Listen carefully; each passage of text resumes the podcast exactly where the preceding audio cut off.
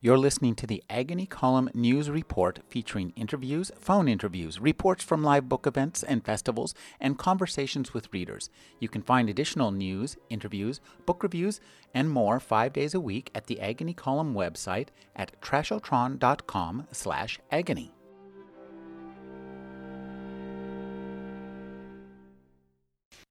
Susan Stokes Chapman is a writer based in Wales. She grew up in the Georgian city of Lichfield. Her first novel is Pandora. Thank you for joining me, Susan.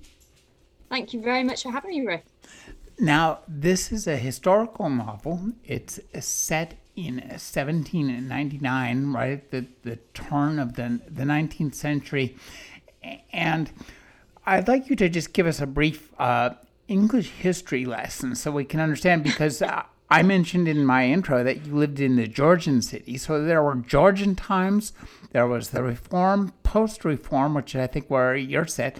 Then we get up to the Victorian era with Dickens, mm-hmm. which your novel has a lot of uh, that kind of wonderful Dickensian vibe. Tell us about uh, all those wonderful layers of history that you had to choose as your setting and why you chose the one you did.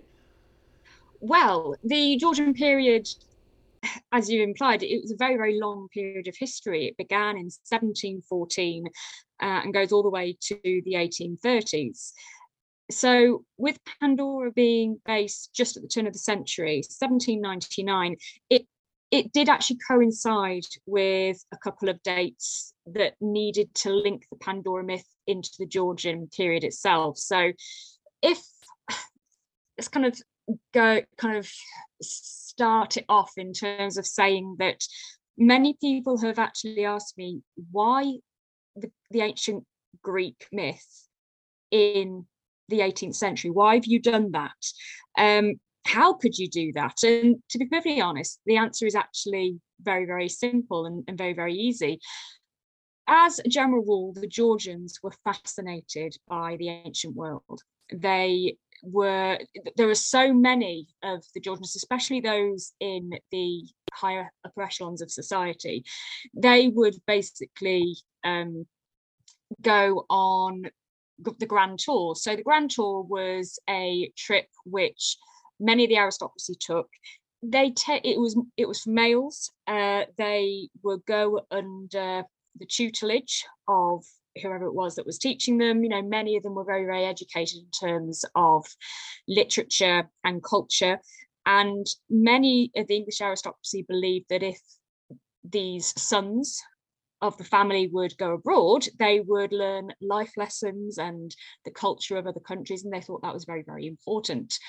Uh, one of the places that they tended to go to quite a bit was italy so we're going, you know, Rome, and then obviously beyond to uh, the Mediterranean, the Greek kind of islands. That that's the sort of kind of general premise that that happened there. Um, but with the with that came an absolute fascination with the culture, with the architecture, the general kind of beauty and elegance. I think that felt necessary after the Enlightenment period.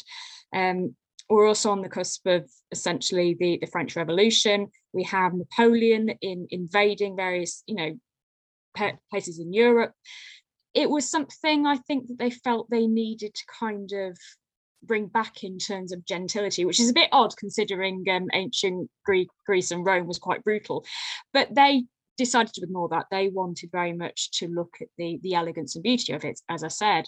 So the the kind of evidence of this ancient world obsession comes in various ways. So let, us consider the fashions of the time to begin with. So the formal Regency era was from 1811 to 1820, but the period from 1795 to 1837, which includes the latter part of George III's reign, it's also regarded as the Regency era. So Pandora being set in 1799, it's on the cusp of it. Women's fashions were already changing from full skirts to a kind of more sedate and graceful design. Um, these were known as the Empire style. They were high-waisted gowns, dresses with ga- which gathered under the breast and at the neck. And these dresses were remarkably similar to the clothing worn in Greece. Even the men, they tended to have quite tight fitting clothing. And that to them kind of smacked of the very athletic looking um, men that were depicted in statues.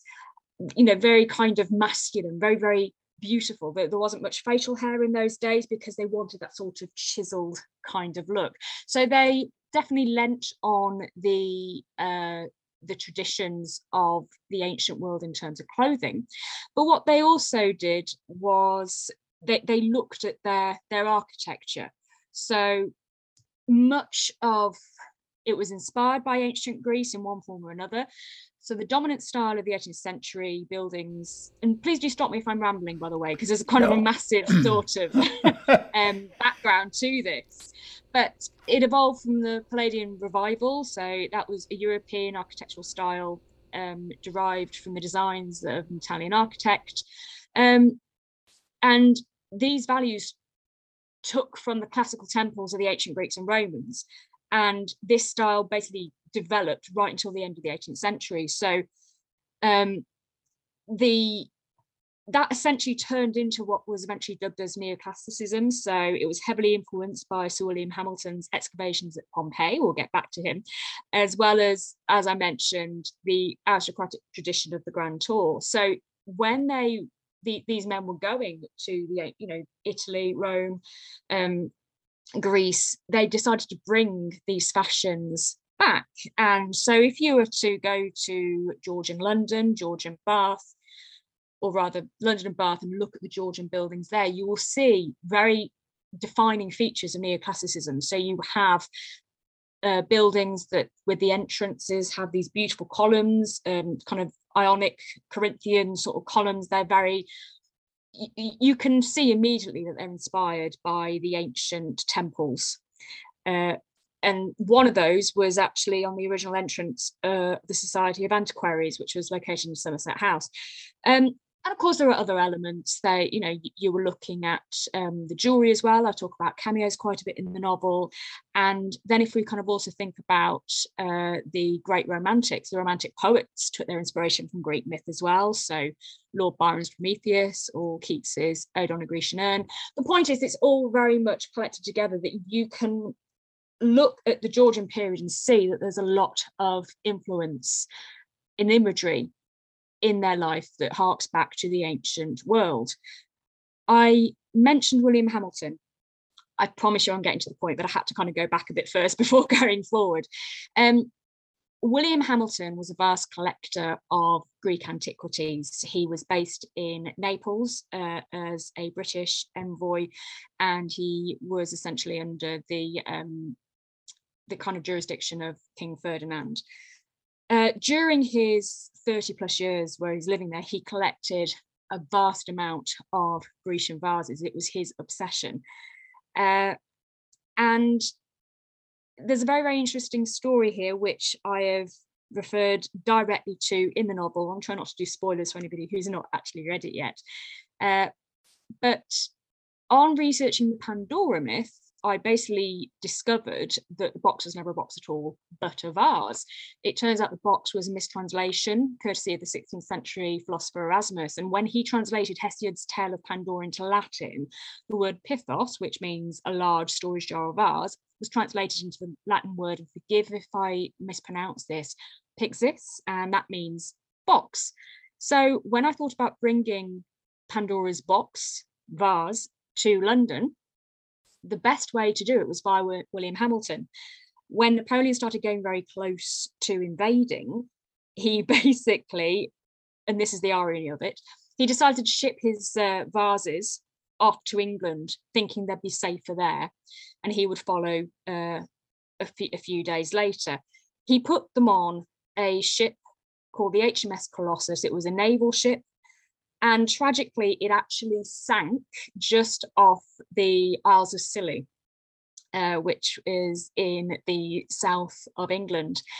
And it all just kind of came from that. So essentially, this novel draws heavily on the Greek myth. It is what I would call a loose reinterpretation because this isn't a direct retelling.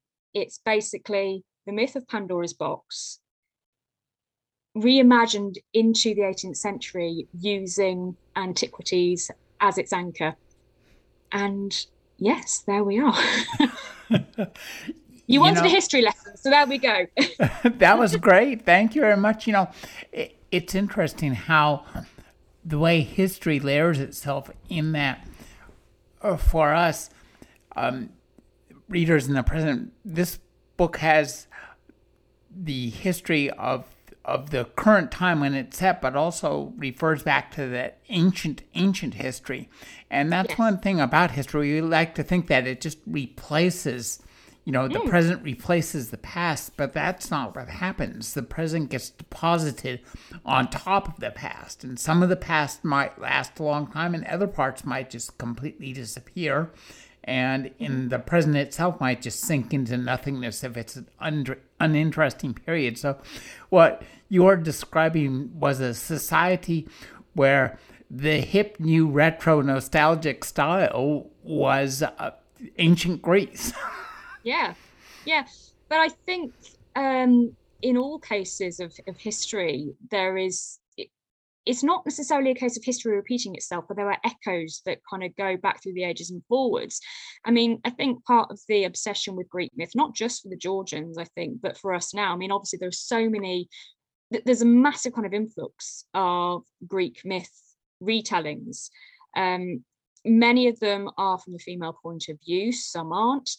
But I think we have this fascination with the Greek myth because so much of them, even though a lot of them are tragedies, they are life lessons, I think, in human nature.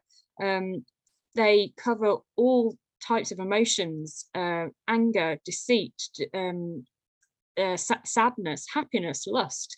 You know, there are kind of elements of every single Greek myth which we can recognize in in life and i think there's just something very lasting about those it's why they just continue to be so popular um certainly for me in terms of the pandora myth I think part of the appeal was trying to give a different kind of reflection on who Pandora might have been.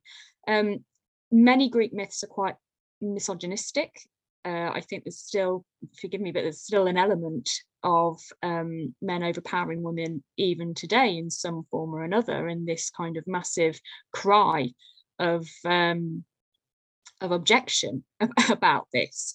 Uh, and again, that's something that is very appealing for readers of um, books such as Ariadne by Jennifer Saint and Circe by Madeline Miller, um, Natalie Haynes's newest Stone Blind, which is the story of Medusa. It's kind of reinterpreting, giving new um, ideas about these female characters. Now, for Pandora herself in the Greek myth, she is incredibly curious. She's basically um, created by the gods. She is given a box or vase, and told never to open it.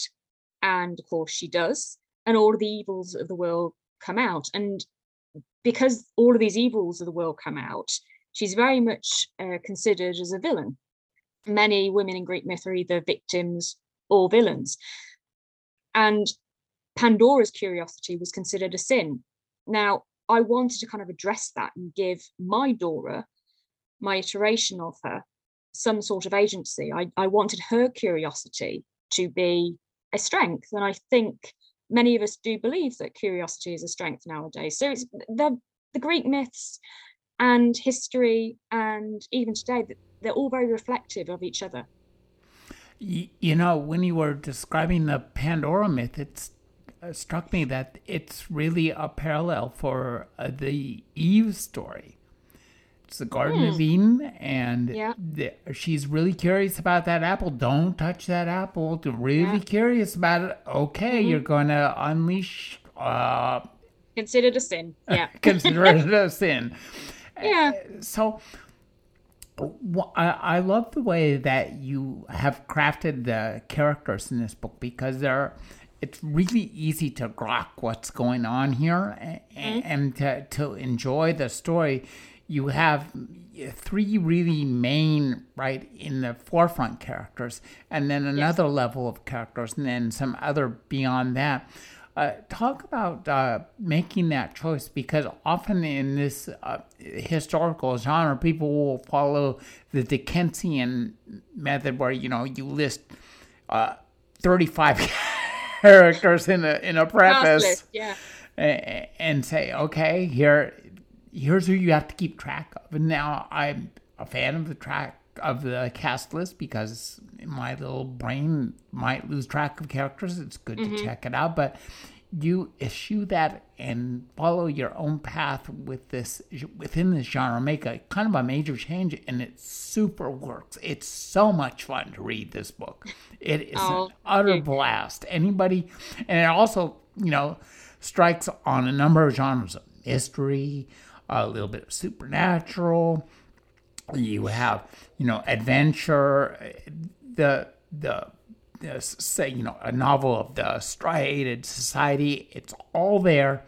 It's so much fun to read but i think the, the, the motivating thing here is the way you deal with the character. So talk about making that mm. choice. Well first of all thank you for saying that. It's such a pleasure to hear that you enjoyed it in, in the way that that you did. Um it didn't did it occur to me? Maybe the thought of putting a cast list at some point did cross my mind, but I then again, I do not have 35 plus characters in the novel. Um, I knew, I suppose it's quite a self-contained novel in terms of structure, and that probably makes it easier. In terms of the characters themselves, um, when I first started to write the novel, I actually had intended for the novel to be completely from Dora's point of view. But it wasn't until I got to chapter five that I actually realized wait a minute, I actually can't kind of carry this novel all the way through because the thing we have to remember here is that women in the 18th century didn't have a lot of agency and freedom. That was one of the things I did want to challenge. I, it doesn't mean that women never did have agency or freedom, but it was very much restricted. And Dora, especially, is restricted because of the situation she's in. So she's I wouldn't say she's a prisoner in uh, the antique shop, but she definitely doesn't have the freedom to leave it. Um, there's a kind of underlying message of hope throughout the novel, and that was deliberate. I wanted there always to be that drive and that ambition there. But it, as much as Dora has decided to make the choices in terms of becoming um, solvent with her jewelry making and try to make her own way in the world, she can't actually do that without some sort of help. And I knew without that help, I couldn't carry the novel just from her point of view alone. So that's when Edward started to come in. So I think they are both similar in the sense of they want to achieve something, they both feel trapped. They want to climb the social ladder. Him probably more than her. I think for her, it's literally just to get out under her uncle's um, thumb and be free. Whereas Edward, I believe, is not exactly resentful of his background, but dislikes it intensely and wants to better himself and to be respected in the academic world. So I knew that they had to bounce off each other in some sort of way. And obviously, that relationship um, carries all the way through the novel because the POV switch. But the third character I decided to include to a lesser level in terms of POV was obviously Hezekiah himself. It's very clear from the start that he's a villain. I don't think I'm much of a. This is the uncle, her uncle. This is the uncle, yes. So the uncle Hezekiah. Um, it was very obvious that he was the villain from the start. I always wanted to make that plain because with so few characters in terms of cast, there's not a lot you can kind of do in terms of massive reveals. So I was always very straight with that from, from the beginning. But I quite like the idea of showing the reader what his intentions are to have that you have the two lighter voices in Dora and Edward, but I wanted that sinister sort of desperation to come through for Hezekiah. And we we only find out near the end what the full kind of reasoning is in terms of the catalyst for how he started down this road to begin with. But I really enjoyed having that extra dynamic there of a kind of a darker voice in in I mean, he is hopeful in his own way, but I think in a way he definitely represents those evils that came out of the, the bars, whereas Dora and Edward are very much hope there are a few of the you know so this is selfish kind of a- a- ambition because i think in many ways they could be quite selfish but they're likable with it. And you you are kind of you know really rooting for them. Um yeah they, they i'm glad i i constructed the novel as i did. As i said earlier it just wouldn't have worked with dora completely on her own. Um so yeah there we are. You, you know one of the things that that i really liked about this novel was the the grittiness of it. I mean the you really focus in especially on uh, the the scents the smells uh, of mm. the period which which are not good by and large. Uh, you know what? I have been told this is a very smelly novel, and I hadn't intended it. I mean, I, I laughed when I first heard it. This is a very smelly novel. I thought, well, I didn't kind of set out for it to be smelly. I didn't mean it to do that, but I think it's very important in historical fiction to, I mean, when you're writing contemporary fiction, you can picture perfectly how something is going to look and sound and feel and smell. Um, but I think potential. I mean, obviously, I think those things need to be covered because it makes a three-dimensional world. You can fully picture and immerse yourself in it. But I think it's especially important in historical fiction because many times all we have to go with is um, in terms of as a consumer period dramas. So of course we can see and we can hear, but what about the smell? You know, this was not a flowery place, in the country potentially, um, but certainly in a city such as 18th century London, where there were the streets were not all paved. You know, the that there were the roads were were dirt. There, you know, there would have been loads of horses, it's and what comes out of that. It's filthy. um, there'd have been smoke and coal and um, and, and soot, so walls, you know, might, might be blackened. There, one of the minor characters that you you kind of referred to earlier, he works specifically at docks as a night soil man. Um, or rather, he's in charge of the band of workers that are night soil men. Now, I don't want to be too graphic on a, on a podcast, but essentially, there were no sewer systems in London. And so human waste was disposed of throughout the night and taken down to the docks and they would then be put on a barge and kind of sent down river and they could have been used as manure um, kind of fertilizer um, for the fields and you know farmers a little bit f- further out but you know there was no other way to dispose of anything and uh, the uh, the more watery variety would have just stayed because where can that go you know so it is a smelly place. And I don't think it would have been right to have ignored that. I think there has to be a sense of reality there because I've decided very much to write about the kind of the, kind of gritty underbelly of Georgian society. There is a scene, obviously, halfway through the book where Dora and Edward and Edward's friend Cornelius find themselves in a very wonderful uh, soiree uh, again, I don't want to do too many spoilers here, but it does actually highlight how different the social classes were.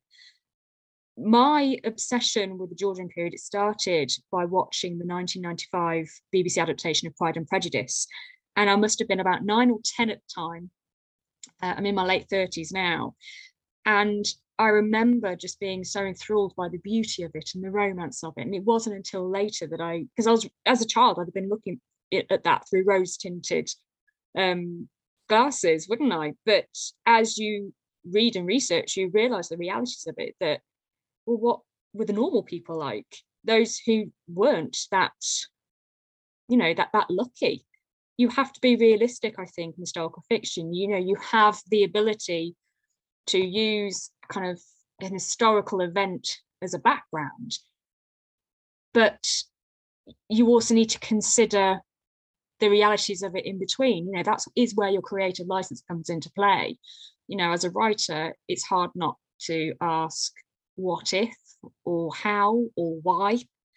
And so that was very, very important to me as a writer to try and portray all of that as much as I could without saturating the novel in, in it.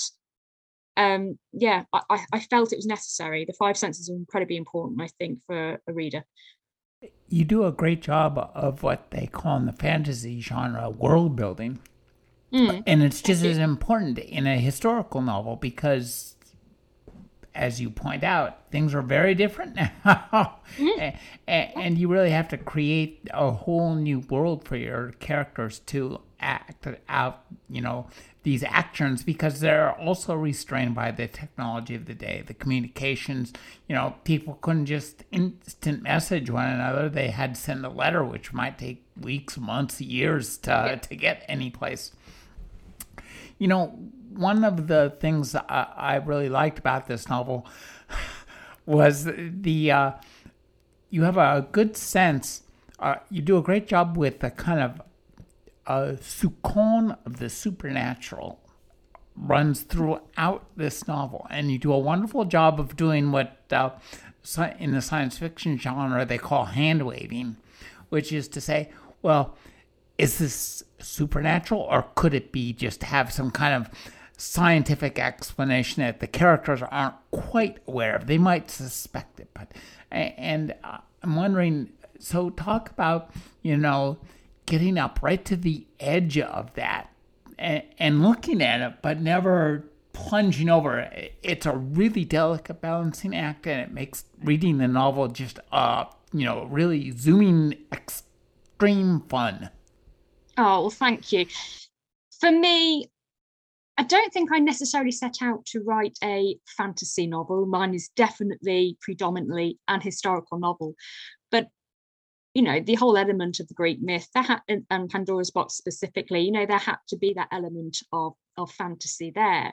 And I think I've always been quite drawn to supernatural as well. You know, I, I've always, as as a movie watcher specifically, I've always rather enjoyed um, the the ghostly kind of um, kind of movies or the uh, dynamic between uh, heaven and hell, you know, God and the devil.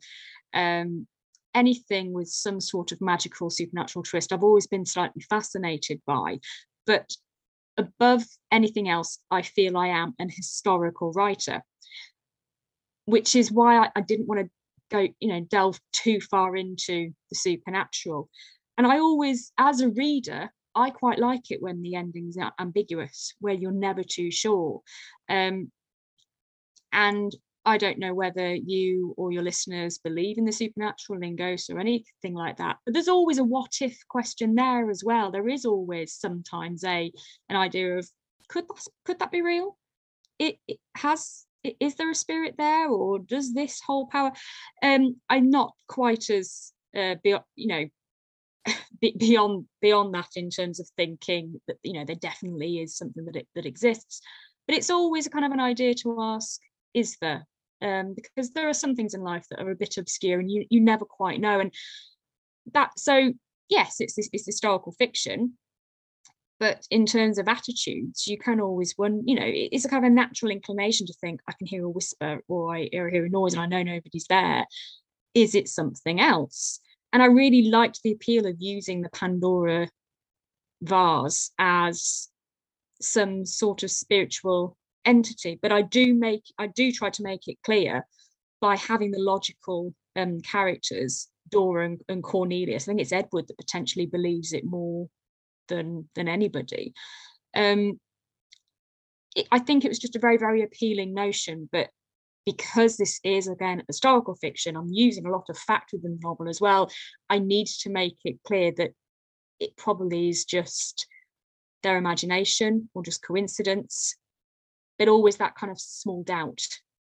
So the ambiguity was was massively important important to me. If I was writing high fantasy, uh, you know, anything could have gone there, couldn't it? But uh, I needed to at least stay true to the the realities of it.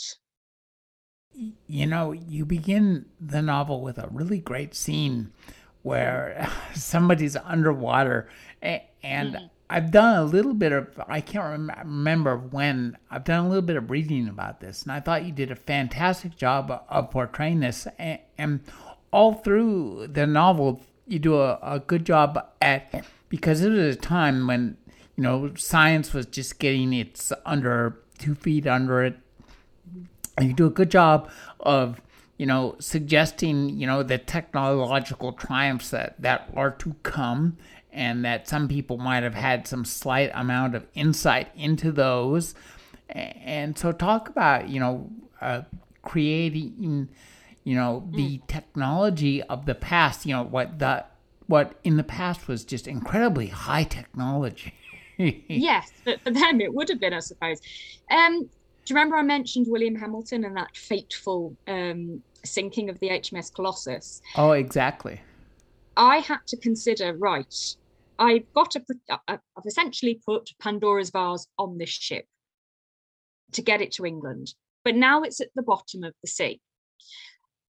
I had to do my research quite quite, quite a bit here. I knew the, the ship had sank. I knew that it actually hadn't sank too far off the shore.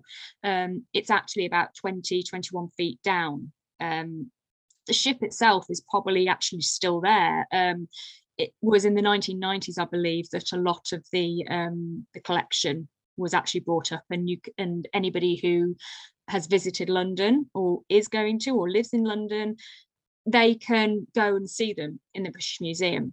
But the point is, in reality, these pieces weren't brought up. But I had to consider then, this is where I had to bend the truth a little bit. What if a couple of them were? So I then had to consider, right, how would realistically would this happen?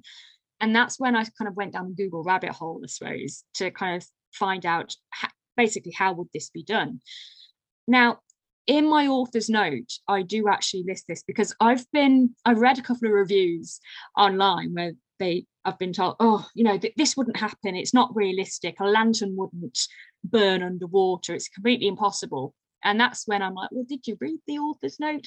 Because in there, I mention that actually in 1797 there was a German architect named Karl Heinrich Klingert, and he basically created the first diving suit. So it was it consisted of a jacket and trousers made of waterproof leather, a helmet with a porthole and a metal front. Looked a bit like um, a, a can, a tin can on, on their head. They look absolutely ridiculous.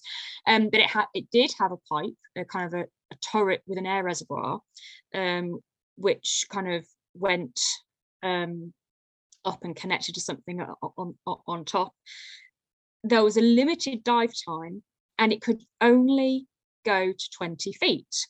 And I thought, this is fantastic. This is wonderful. And the other thing, obviously, it did actually have a lantern and it was something to do with compressed air that did make it possible for this lantern to work underwater. Um, and the point is, I would never have put it in if, if it hadn't been real. I'd have had to think of some other way of doing it. But thankfully, the, the, the fact was there. I was like, perfect, I, I can kind of move this in. Um, in reality, the uh, suit was never actually used in the sea. It was tested in a lake um, but again, that's where creative license comes in because you basically think, okay, how can I twist the truth? How can I kind of take a fact and bend it to to what I need? But yeah, I, I had to get that vase up on the surface. And yeah, that that's how I did it. And uh, we later find out who that diver is and the consequences of his actions, basically. Uh, I love the divers, the the, the cook cook brother I they were they were really um, interesting, well crafted. You know, not the main characters, but really memorable. And I think you do a good job at creating really memorable, like lower cased. You know, in the in in the uh, both in terms of the world and in terms of the novel characters. Lottie is really fun.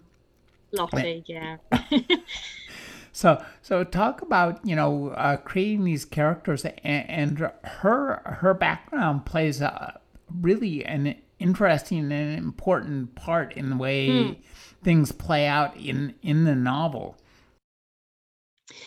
Again, got to be quite careful in terms of spoilers yeah. for any, anybody who's not read it. Um, but we find out quite early on that she is the housekeeper essentially of this premises. So Hezekiah Blake's Emporium for Exotic Antiquities, which used to belong to Dora's parents, and they died tragically in an archaeological dig gone very wrong many years before. And Dora is, as I said earlier, under Hezekiah's care, under his thumb.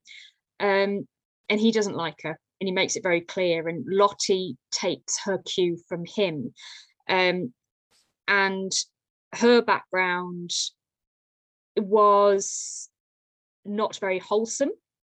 She sees hezekiah as her rescuer. Um, so she is safe where she is and uh, he favors her very very highly. But when she discovers what Hezekiah's plans are for Dora, because it echoed her own past, you see humanity, a lot of humanity come through then on Lottie's side, because at the end of the day, she understands the background that she came from was not a good life to have, and she wouldn't want to wish it on anybody. So there is a development of Lottie as a character throughout the novel, and um, she's not my favorite character, but you do definitely warm to her, and I and I warmed to her as as I wrote her. Um, so yeah, she's a she's a very very important character. I think she is a moral compass for Hezekiah, even though he decides to completely go in the opposite direction. But she tries, and I think that's really lovely that she, that she tries. You see that shift in mentality towards Dora and to Hezekiah one of the things that, that I really like the, uh, the character Edward and his his friend slash caretaker Cornelius, Cornelius. Ashmole, um, uh, Ashmole Library, eh? Yes. Now, actually, the thing I kind of love about um, historical fiction is that uh, they have these amazing names. Um, and I like to try and kind of do little Easter eggs for myself, I suppose. Now, for Cornelius Ashmole, uh, as we said earlier, I'm from Lichfield in Staffordshire, so a Georgian city. And there was actually, who lived there, Elias Ashmole, who was the founder of the Ashmolean Museum. So that's where I took the name from. It had the link to Lichfield, my home city, but also a link to the Society of Antiquaries as well, because he was a member. So for me, that was a nice little kind of Easter egg to kind of bunch together. But um, Edward and Cornelius, yes. So, I mean, we've spoken about Dora and her agency and how I wanted to kind of transplant the Pandora, the kind of frowned upon Pandora into a much stronger Pandora um, in the form of Dora Blake and how her curiosity was actually a strength and how she's the hero of her own story, basically. Edward is a bit of a softie. I wouldn't say he's somebody that would be considered a hero. I think in his own way, he is. Hmm, how can I put this? He's not a weak character. He's not a weak character by any means, but he's quite happy, I think, for Dora to be wearing the trousers in that relationship. Um, but that's probably partly because of his upbringing with Cornelius. I think he's used to playing the the kind of the sec- second fiddle he wants he's strong in himself in the sense that he has ambitions of his own as i've already you know said. He he wants to kind of rise above his past and be respected in in his own right. But he doesn't want to be boss of anybody. He doesn't want to overpower anybody. He just wants to feel worth it in in himself essentially. And that is very very endearing because um again try not to do spoilers. Every single thing that happens in the novel, it's driven by Dora directly. She is the one that reaches out to Edward, even though he sees her first. She so she's the one that throws her jewelry at Lady Latimer. So and in basically it, she's the catalyst from, from beginning to end. But you see Edward develop through that as well. He's he, he he's really struggling with guilt, um, his own insecurities, uh, the memory of his past and you just see him starting to kind of find that voice and with cornelius as his caretaker he doesn't like dora he does not like her at all and when cornelius really starts you know kind of pushing down on that and kind of making very sure Edward knows this. Edward starts pushing back. And I think that's a development process in Cornelius as well, where he suddenly realizes, oh, um, my friend. Again, I don't I don't necessarily think Cornelius thought Edward was a pushover. Um, but I think he always assumed he would be the stronger of the pair. And that's quite a wake up moment for him when he realizes that, or feels in a sense that he's losing Edward to Dora. And so, of course, that creates a dynamic then between Cornelius and Dora, which I love. Um, Cornelius is my favorite character, actually.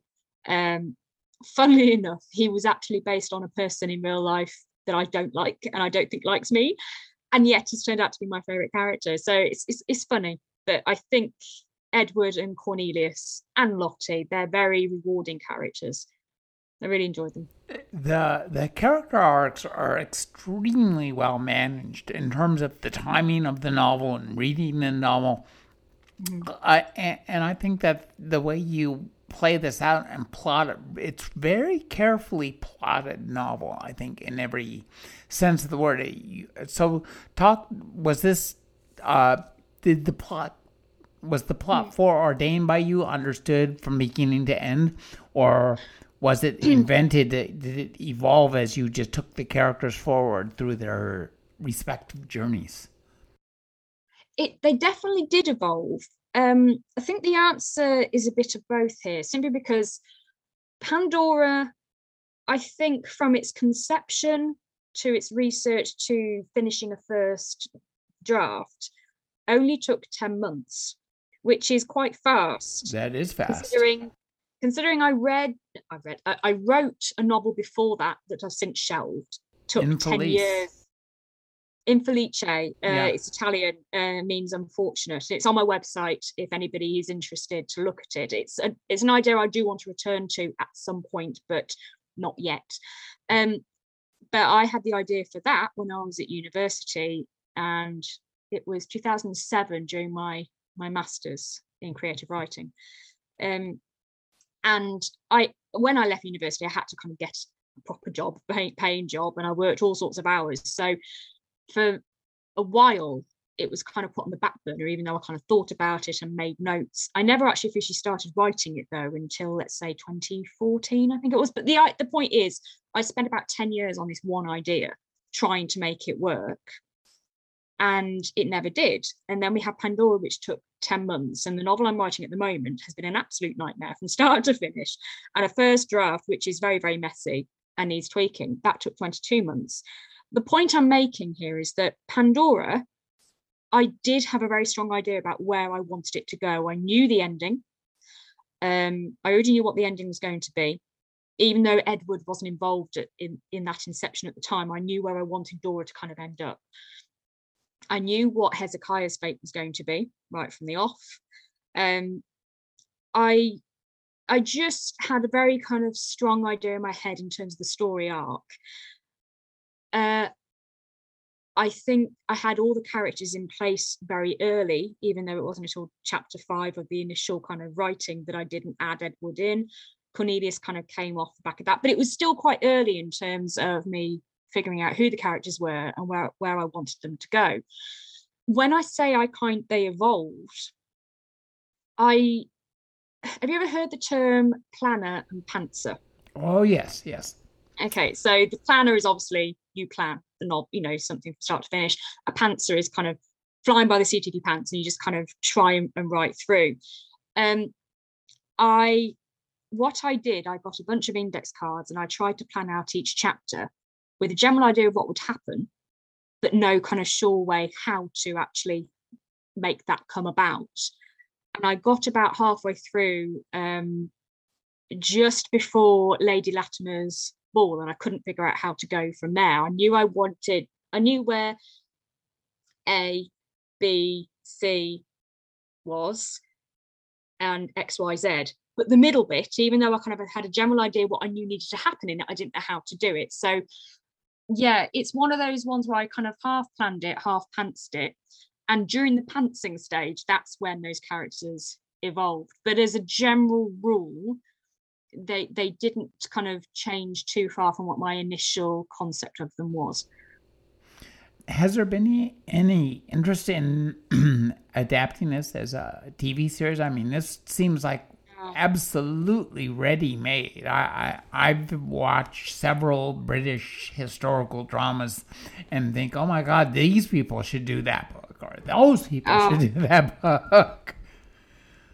You know what? I would absolutely love it. It would be a dream come true if uh, it could be turned into a TV series or a, a, fe- a feature length film. It would be wonderful, but unfortunately, there are no talks about that at the moment. But anybody, anybody who's listening to this podcast, if you are directors, producers, please do have a look. Um, fingers crossed. That's all I can say. It would be wonderful um, if I could see Dora and Edward's story play out on on the big screen. Um, but you never know.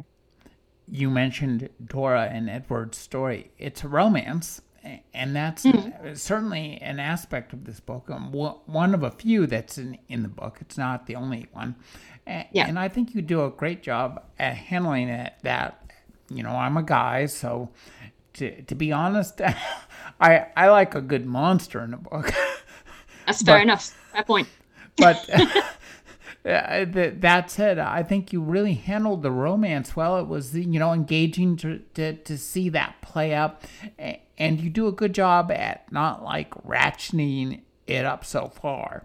So talk mm. about, you know, the, I think the restraint suits the period and the characters and the story. It, was that why you're uh, crafted it in that way, or was there another reason? Think at the end of the day, I want it to be Dora's story of strength and empowerment and agency in terms of the Pandora myth and how Dora is a modern version essentially of Pandora. I wanted her to have her happy ending in terms of her freedom, uh, being successful in the trade that she'd decided to pursue, and that is very evident by the end, especially when you'll see a business card, um, a Georgian inspired business card at the back of the novel. Um, I almost didn't put a romance between Edward and Dora in, but I did sense that there would be readers who would be rooting for them, and and that is actually one of the ways they potentially did evolve as well. It, it that was I hadn't set out to make the romance forefront if I was going to put one in. And I decided that it was necessary that I didn't make it forefront. Um, I think it was realistic in the sense that they were both two very, very sheltered people. She hadn't much experience around men beyond her uncle. It doesn't look as if he had any experience of women. So I think um, he was star starstruck by her she was very grateful and became, in a sense, dependent on him in an emotional way. And it was just a natural sort of kind of building up between them. If they were people who had been in society, so to speak, that wouldn't necessarily have happened. But I think because they were so closeted, I think, in, in their lives prior to meeting, it was natural in a sense that, that they were kind of drawn together. Um, but so I think in terms of their story arc and the reality of the situation in terms of the historic context, i.e., them never having experienced um, kind of anybody really of the opposite sex and similar age before, it was kind of a natural progression. But I did want Dora to be the one that wore the trousers. Like I said that earlier, she is the hero of her own story. Um, there's an element of rescue there between them both and near the end, that dynamic is switched. I'm going to trying very hard not to kind of do a spoiler there, but you'll notice the dynamic is switched around. That she is the one that takes control, so, so to speak. But they form, I think, quite a nice, sweet partnership. I think she will definitely be the stronger of, of the two um, but he'll have his own. I think as they grow as a couple beyond the novel, um, they would he he they, I think he would find his feet and and be a bit a bit stronger. Um, yeah, it, it's interesting. It was. I think it was necessary for it to take a back seat because this is Dora's story. You include a historical figure. You mentioned Edward Hamilton. Uh, Yes, talk about uh, talk about including you know real people with your fictional Hmm. characters. I wa- I just wanted to do it. For me, it's another Easter egg. I, I like to have real people there, if at all possible. Admittedly, I've not actually done that with the novel I'm writing at the moment. I, I set out to, but it's changed so much now that uh, they're all completely fictional. But for this, it, it needed to work. As I said, it was William Hamilton who was the catalyst to get Pandora's vase to London anyway. And it just because he himself, as an avid collector of Greek antiquity, he didn't just collect the vases. He he actually instigated digs. This was true. I mentioned this in the novel. Um, he would pay, you know, he would fund these digs. He would go down there himself. So he, in himself, was uh, an antiquarian, and I think that was very, very necessary in the story arc of Dora's parents why there had to be some sort of connection there. Um, but yeah, I think he was incredibly important to shape the novel, but, but a nice kind of addition to anybody who who knew who he was. Um, many people probably don't actually, but they will recognise um, the name Lord Nelson. And Nelson uh, was actually the lover of William Hamilton's wife, Emma. So that's kind of implied in the novel. But I think any kind of knowledge of history and anybody who is aware of Lord Nelson would be aware of Emma and therefore William Hamilton in turn. It was just honestly a nice little Easter egg to put in, but also obviously necessary for, for the story itself. I couldn't just have the ship there at the beginning and then not bother with him again. The new novel by Susan Stokes Chapman is Pandora. Thank you for joining me, Susan. Thank you very much, Rick. I've really enjoyed it.